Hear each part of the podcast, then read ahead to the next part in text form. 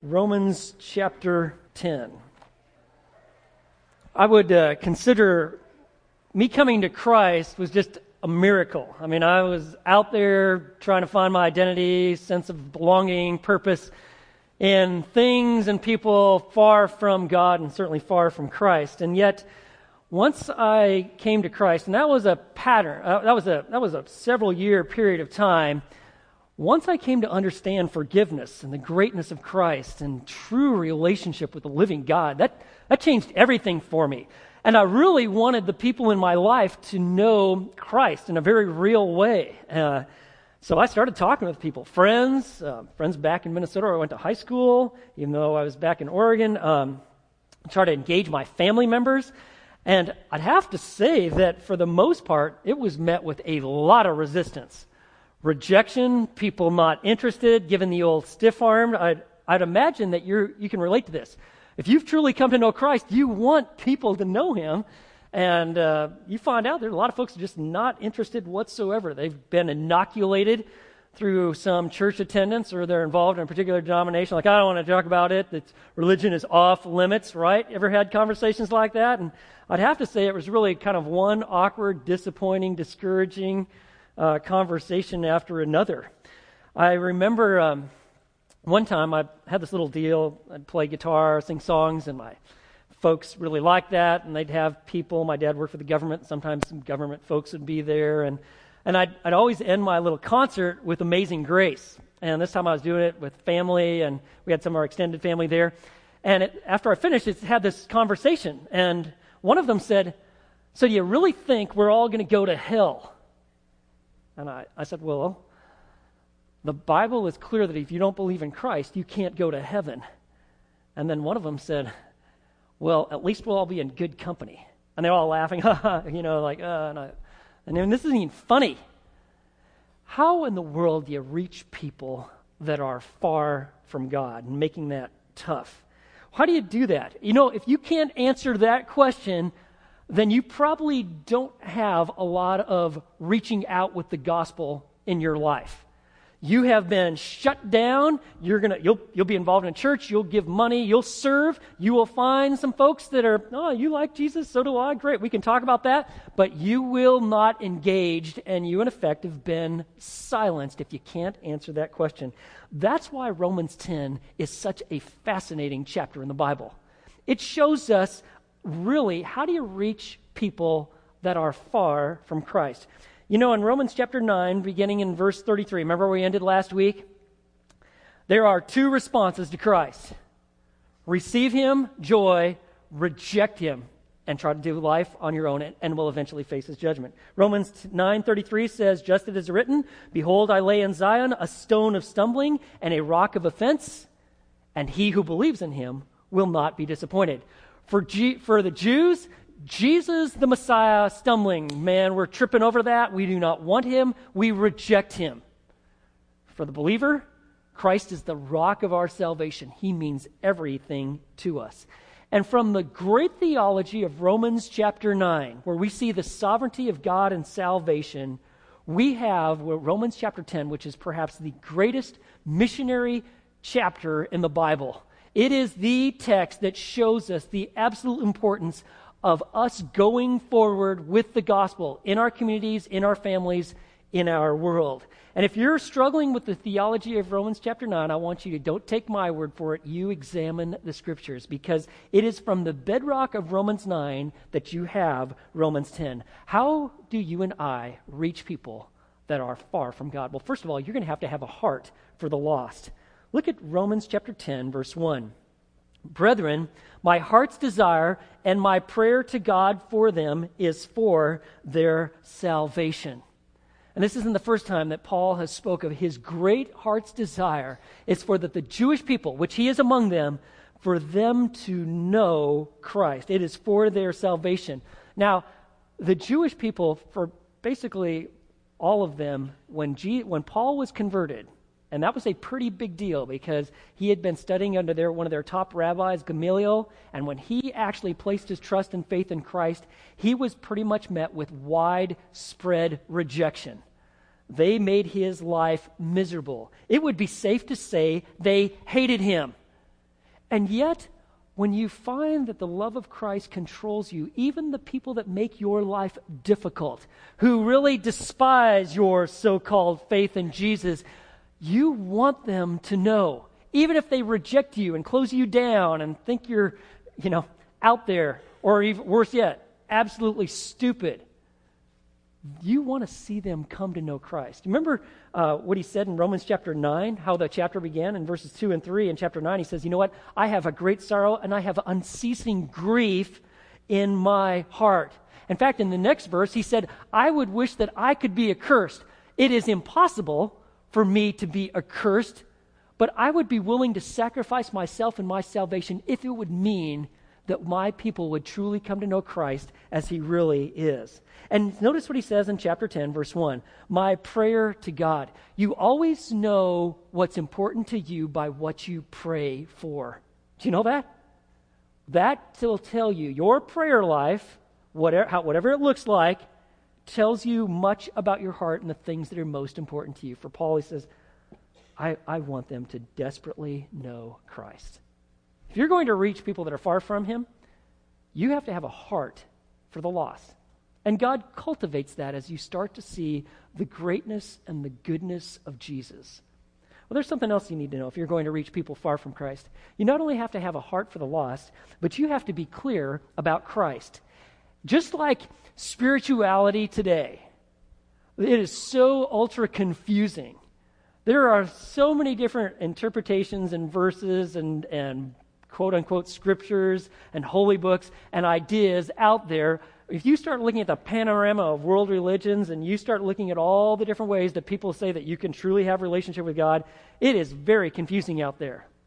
Shouldn't surprise us that a lot of folks are like, how could anyone ever know? Or all roads lead to the same place because that's, that's good because it is widespread confusion out there. In fact, even in churches, it's really easy to be confusing about Christ. What you're going to do, if you're going to really reach people for Him, we have to be crystal clear about who Christ is and what He's accomplished.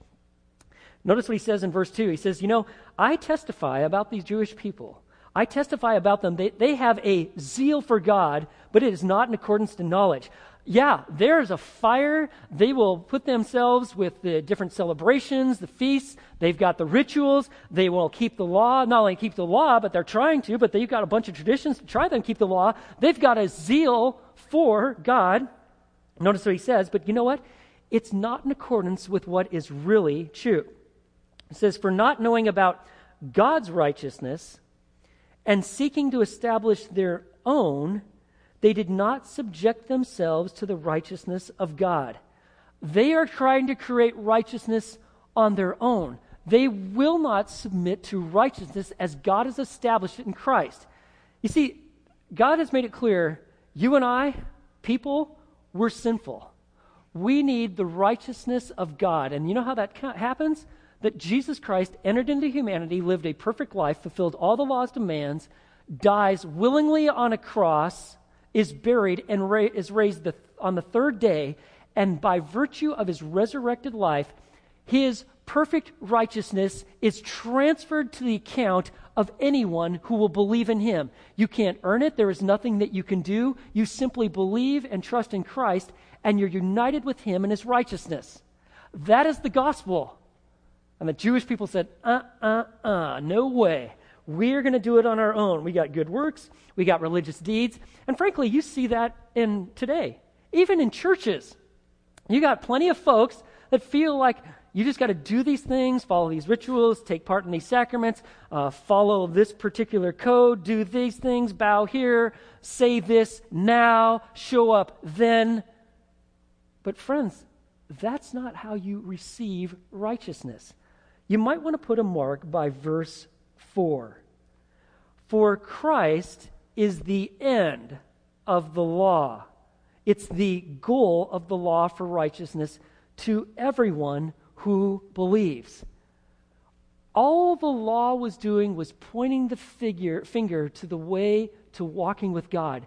And in effect, it shows us that we are unable to do so. That's why we need a Savior.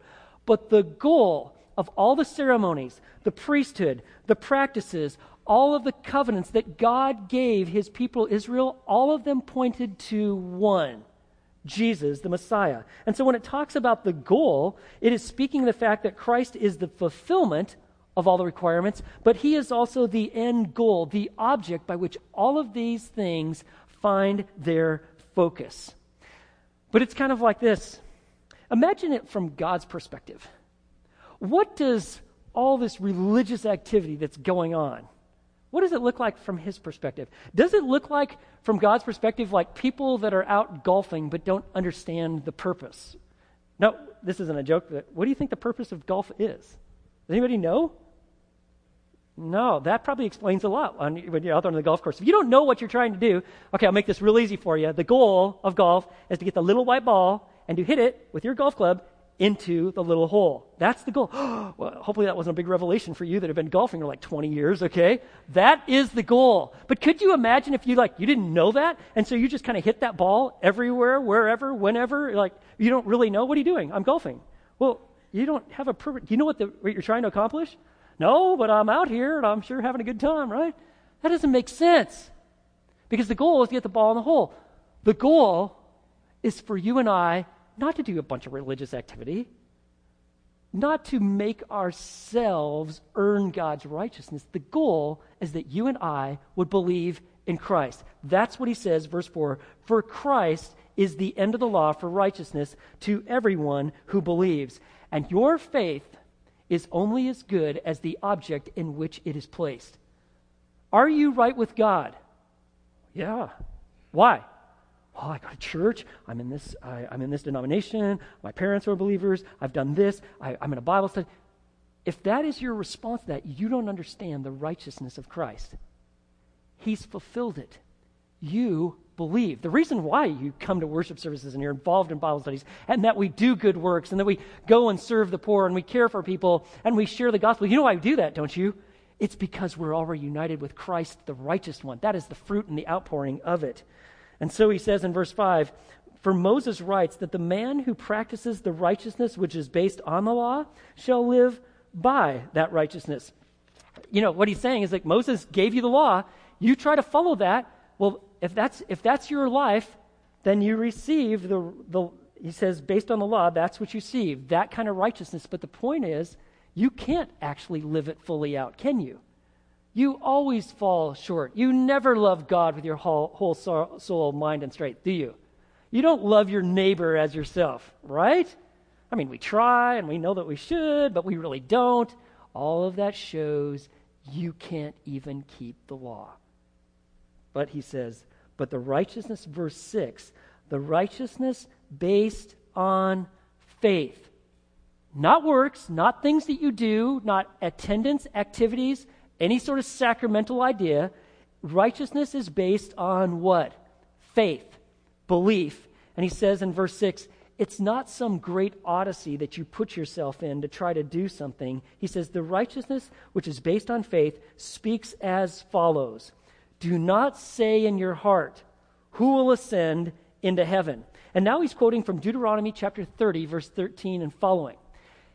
He says, do not say in your heart, Who will ascend to heaven? That is proverbial to, to, speak of something that was humanly impossible, the idea that you could ascend to heaven. Can you do that? No.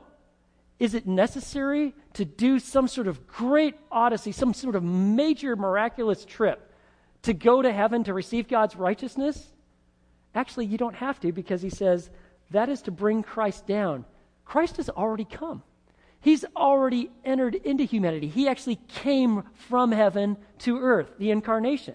Or he says, verse 7, or who will descend into the abyss or the depth? Abyss has the idea of the place of the dead or the underworld. Do you have to go to the abode of, the, of death to receive the righteousness of God? And he says, that is to bring Christ up from the dead. The Messiah has already risen from the grave. In fact, he has conquered the foe of death. He says, You can't do those things. Those things are humanly impossible. He says, But what, is he, what does it say? Verse 8 The word is near you in your mouth and in your heart. That is the word of faith which we are preaching. It is readily available. In fact, you can speak about it. You can know him in your heart. You don't have to do anything because it's already been accomplished for you through Christ. Now, when you're looking at that, uh, when he's quoting this from Deuteronomy, you're saying, like, whoa, okay, that's, that's kind of difficult stuff here. Sending to heaven, the whole idea of Christ coming down, going to the grave, coming back up, speaking of the resurrection. Those two particular doctrines were the most difficult for the Jewish people. The idea of the incarnation, that Messiah would actually enter into the humanity, that God the Son would literally do so. And the second one, the resurrection. But they are fundamental to the faith of, of, that God gives humanity of truly knowing God.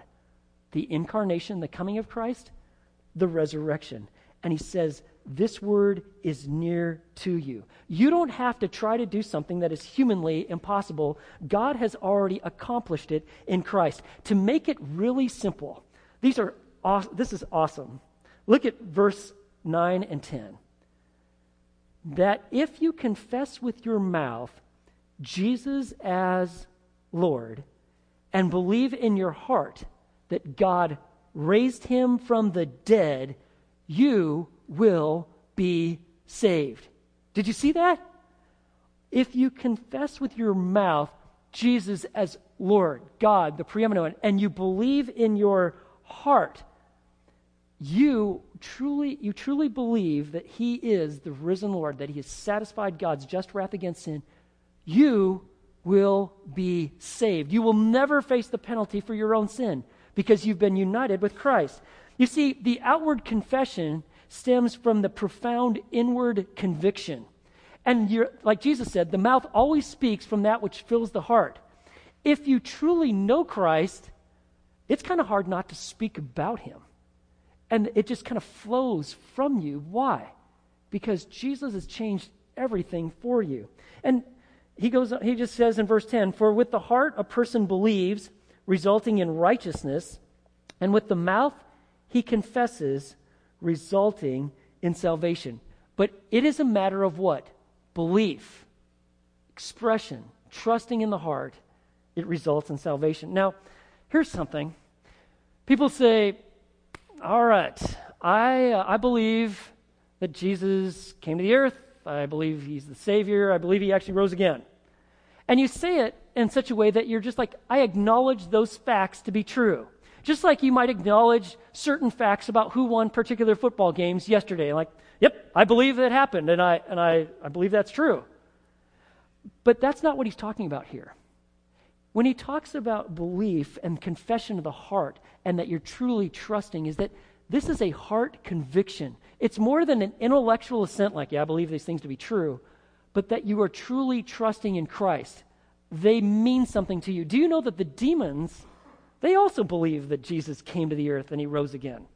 They believe that. They actually shudder at that truth. But are they trusting in Christ? Do they worship him? No. But they certainly believe those things to be true because they are true.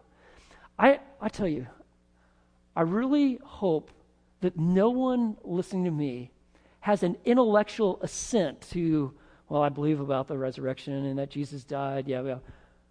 But you really are not trusting in him because you will have a horrid eternity. You know the truth, you actually believe intellectually, but you've never truly trusted. And then this idea that, well, okay, all right, I will believe that Jesus is my Savior because, man, I do not want to go to hell. I certainly don't want to pay for my own sins. I'm scared. I don't want any of that. I believe, but this whole idea that Jesus is Lord, no, no, wait a second here. I'm Lord. I'm not going public with that, but my whole life looks like that. I do what I want when I want. I will design and shape my spirituality on how I want it. I will be involved in worship. I will be involved with God's people to how I want to do it. It's an individualized, customized faith. I'll do it. I'm actually the Lord. Actually, that's not biblical faith.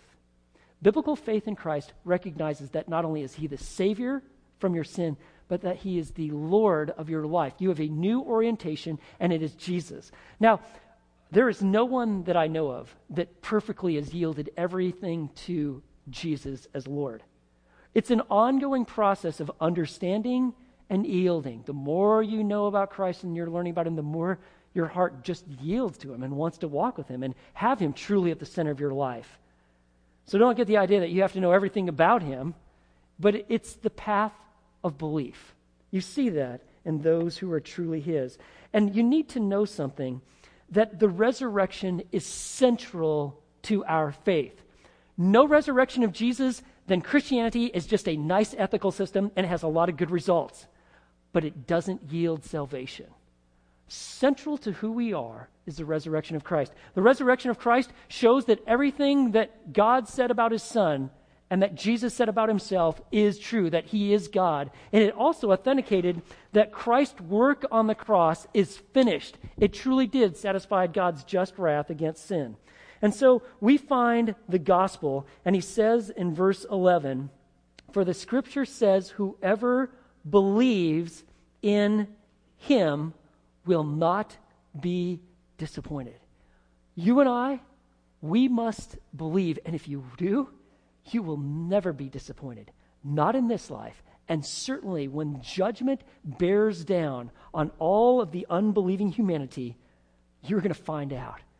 God truly comes through with his promises and has secured you in Christ. He's quoting from Isaiah chapter 28, verse 16. And friends, this is the gospel. The gospel is all that God has done, is doing, and will do through the perfect life, death, and resurrection of Christ. And you and I are called to believe.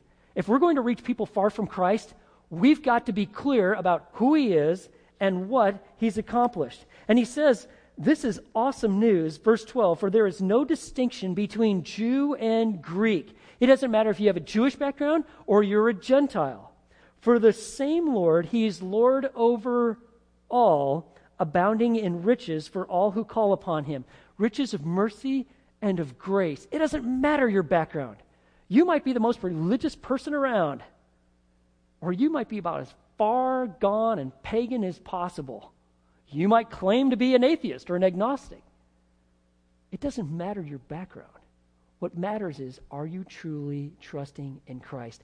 Because if you do, and when you do, you receive riches beyond imagination. And I'm not talking about material riches.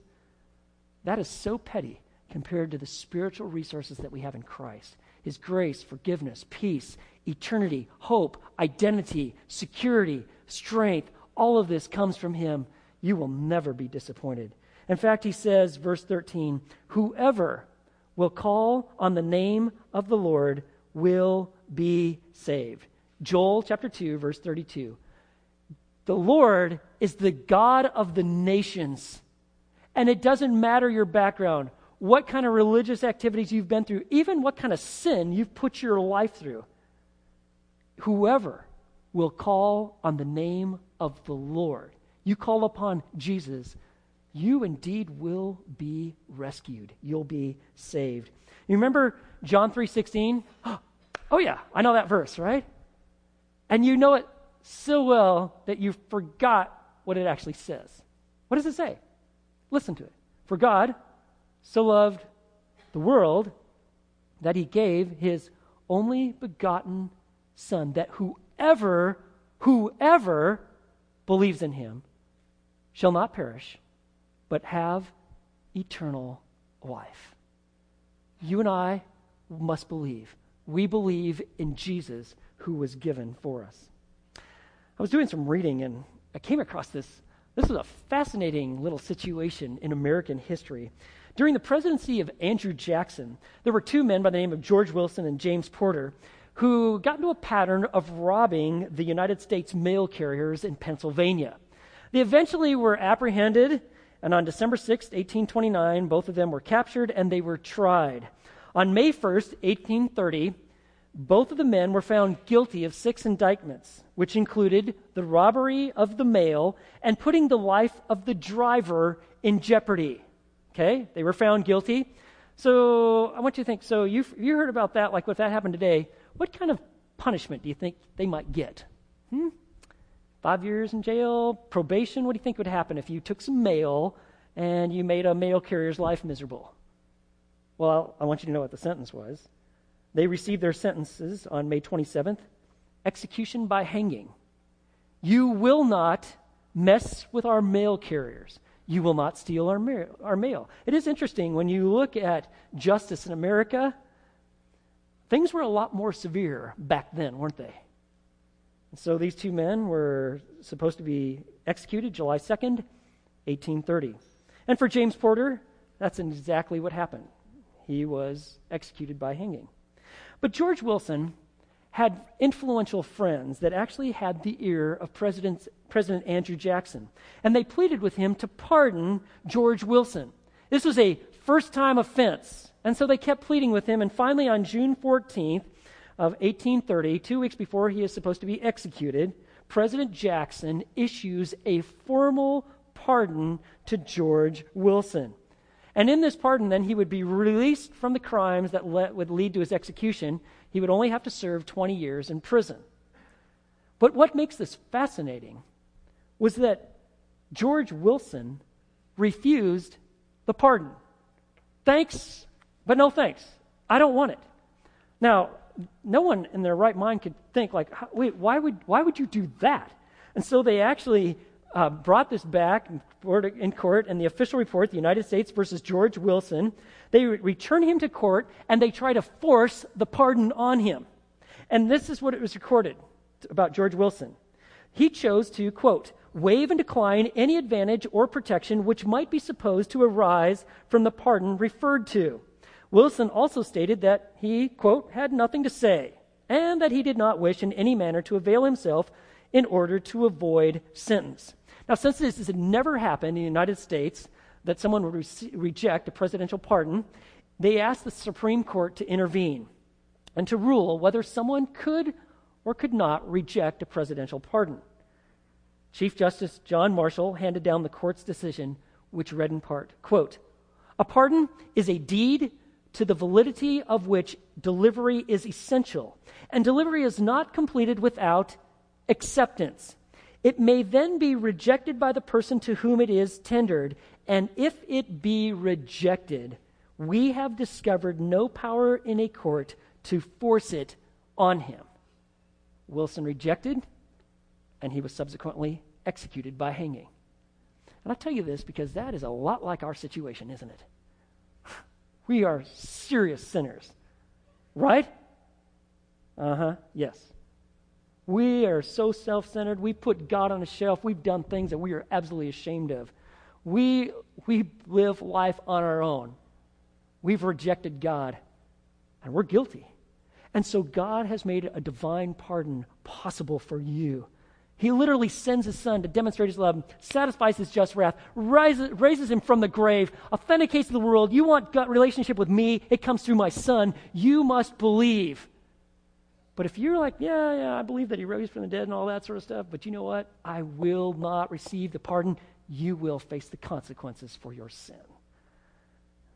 Friends, if you're here today and you've never trusted him, you must do that now. You cannot, you, you simply cannot face an eternity apart from him. And now's your time of opportunity. And friends, if we're going to reach people that are far from God, we got to have a heart for the lost, and we got to be clear about Christ. There's something else that you need to know. We got to be going forth with the gospel. It doesn't, doesn't that make sense? If we know the truth, we've received Christ, we're the ones that have actually been redeemed, we actually believe, it would make sense that we go forth and actually engage the people that are lost. And that's exactly what the text says. Look at verse 14. How then will they call on him in whom they have not believed? Now he's going to ask a series of rhetorical questions. Can you help me out? How in the world are they going to believe in a Jesus they never heard about? And how will they believe in whom they have not heard?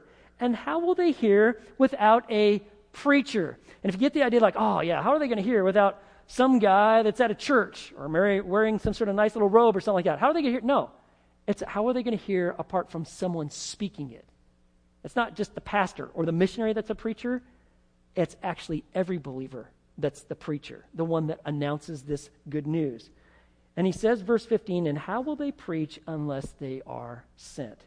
Here we have this great passage on missionary motives and why we do what we do. This is why Christians share the gospel. This is why we move into our communities, into our schools, into our workplaces, in our communities. This is why we speak, because he says, verse 15, just as it is written, How beautiful are the feet of those who bring good news of good things. From God's perspective, all who have been sent out and actually speak and share Christ, that is beautiful in his sight. Their feet are beautiful because they are actually bringing the message of the gospel to the people most in need. And that is what we've got to do. We have to speak. I mean, just think about it. If you're going to reach someone, you got to speak. We have to stop being so fearful. I don't know what they're going to think of me. If I tell them about Christ or try to enter into a spiritual conversation, they might reject me. They might want nothing to do with me. And after all, I'm sovereign, right? It's all about me and my happiness and everybody liking me, right? I wouldn't want anybody to not like me, so I'm never going to speak about anything that might cause any problems, right? And in effect, the church has been silenced. We'll do good things. We'll clean up somebody's trash. We'll feed folks. But to tell them the gospel, oh, that's where to draw the line. Because they might reject that. If they reject that, they'll reject me, and I will not have it. Who are you living for? How beautiful are the feet of those who bring good news. The kids on your team, the folks in your school, the folks that you work with, they need to hear. How are they going to hear apart from you saying anything about it? We got to willing to take some risks. Risk. We got to have courage in Christ. I was uh, reading this interesting uh, situation about Queen Victoria, Great Britain's longest living monarch. In fact, she is the longest living female monarch of all time. Her reign was 63 years and seven months. She died January 22nd, 1901. Her life was the Victorian era. Have you ever heard of that? It all stems from this lady right here. She was in attendance at St. Paul's Cathedral at one time, listening to a sermon that greatly interested her. And afterwards, she went and approached her personal chaplain to ask this question Can one be absolutely sure in this life of eternal safety? And this chaplain, talk about a golden opportunity, the Queen of England. He ought to get another job. This was sorry. He, this is what he responded to her. He told her, he said, There's really no way to be absolutely sure. Well, this interchange was published in the, what is called the Court News, and it came to the notice of a particular man by the name of John Townsend. After reading Queen Victoria's question about eternal security, can you really know for certain that you are saved and you will spend eternity with Christ? He decided that he should act. And so he wrote just a very brief little letter, and I'd like to read it to you. It's short. To her gracious majesty, our beloved Queen Victoria. Nice entry, all right? That's pretty good from one of her most humble subjects. With trembling hands, but a heart filled love, and because I know that we can be absolutely sure now for our eternal life in the home that Jesus went to prepare, may I ask your grac- most gracious majesty to read the following passages of Scripture John 3:16, Romans 10, 9 and 10. I sign myself your servant for Jesus' sake John Townsend. Now, John Townsend also involved people to pray as he himself were praying. He felt like this was an amazing opportunity. And it's somewhat of a risk. I mean, you ever written to like the president or some king or queen about something that eternal matters like this? Well, in about two weeks, he received a following letter to John Townsend. I have carefully and prayerfully read the portions of Scripture referred to. I believe in the finished work of Christ for me and trust by God's grace to meet you in that home of which he said, I go to prepare a place for you. And she signed it, Victoria Guelph. Friends, that's what we need to do. We've got to engage. You cannot let fear always paralyzing your life. We are called to live and to walk by faith. And next week, I'm going to give you just a lot of very practical ways we can be mobilized for the Master with the gospel. You see, if we're going to reach people far from Christ, we've got to go forth with the gospel. But finally, I want to say something.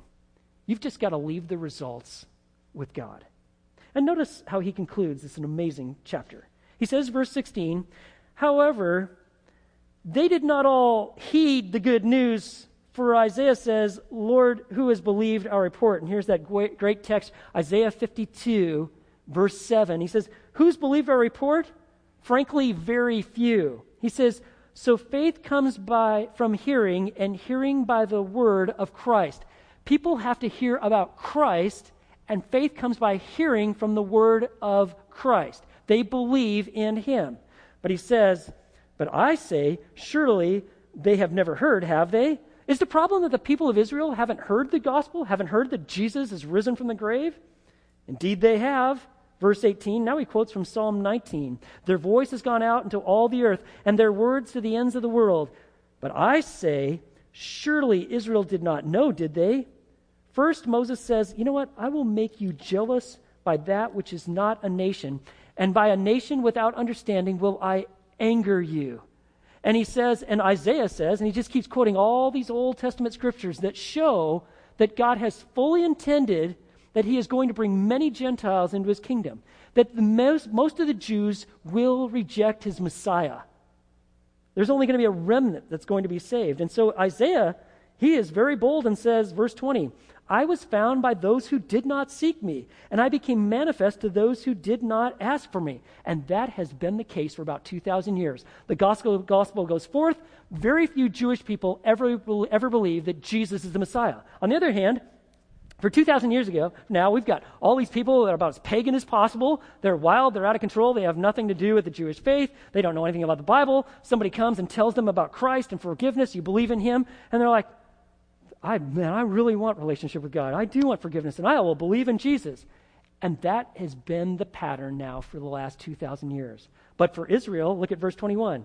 But as for Israel, he says, All the day long I have stretched out my hands to a disobedient and obstinate people. God has said, I have literally, through my people, day and night, spread out my hand of invitation the gospel is going forth throughout the entire Roman Empire. Now it has gone out through the entire world. And there are so many people that are obstinate and resistant to me. And so, you know what we need to do, friends? We need to leave the results with God. You cannot manipulate someone, talk someone into believing into Jesus, force them into it. No, you're called just to be faithful to share. Dr. Bill Bright, who is the founder of Campus Crusade for Christ, um, he's, he's, since passed away. It's now called Cru. On several different occasions, I had the opportunity of meeting this man. And he had a really simple definition of evangelism. He said success in witnessing is simply taking the initiative to share Christ by the power of the Holy Spirit and leaving the results to God. You just share under the power of the Holy Spirit the gospel of Christ, and you leave the results to God. He'll take care of it. And so that's exactly what we do. God reaches the lost through the people who have received Christ. And I'll tell you, it's hard. Most people will reject you. You are going to have to grow up. You're going to have to move to a different center where Christ is at the heart and God is seeking to be glorified. I shared with my family multiple times. My one brother, big guy. He's, I look like a midget next to him. He got a full ride as a lineman playing college football. Uh, I'd shared the gospel with him before, you know, like not interested.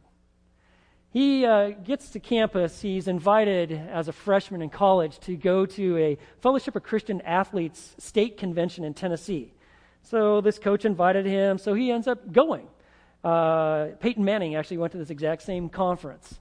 And while he's there, this guy speaks and keeps telling them about the gospel and the need to believe in Christ, and it clicks. And he does. And he believes in him. In fact, his life started to change, and eventually he married a Christian gal, and now he is seeking to lead a Christ centered home. Uh, he is a lieutenant on a police force outside of Nashville. He is the commander of the SWAT teams that they have. And he leads his SWAT teams in prayer before every single mission. He's actively involved in his church. He's got a Bible study, but he once was far from God. And God is in the process of bringing salvation, and it's happening even today. And it's our love for Christ that guides our approach to the lost. We got to have a heart for the lost. We got to be clear about Christ. We got to go forth with the gospel, and we just leave the results with Him. Let's pray. Lord, I want to thank you for an amazing chapter of the Bible. And God, if there is someone here who has never trusted in Jesus, would you right now have them pray with me and say, God, I turn from sin and myself, and I believe. I believe in Jesus as Savior for my sin, and I turn my life over to Him as Lord of my being. And Father, for the rest of us, would you mobilize us for your kingdom work for your glory? We ask this as we pray in Jesus' name. Amen.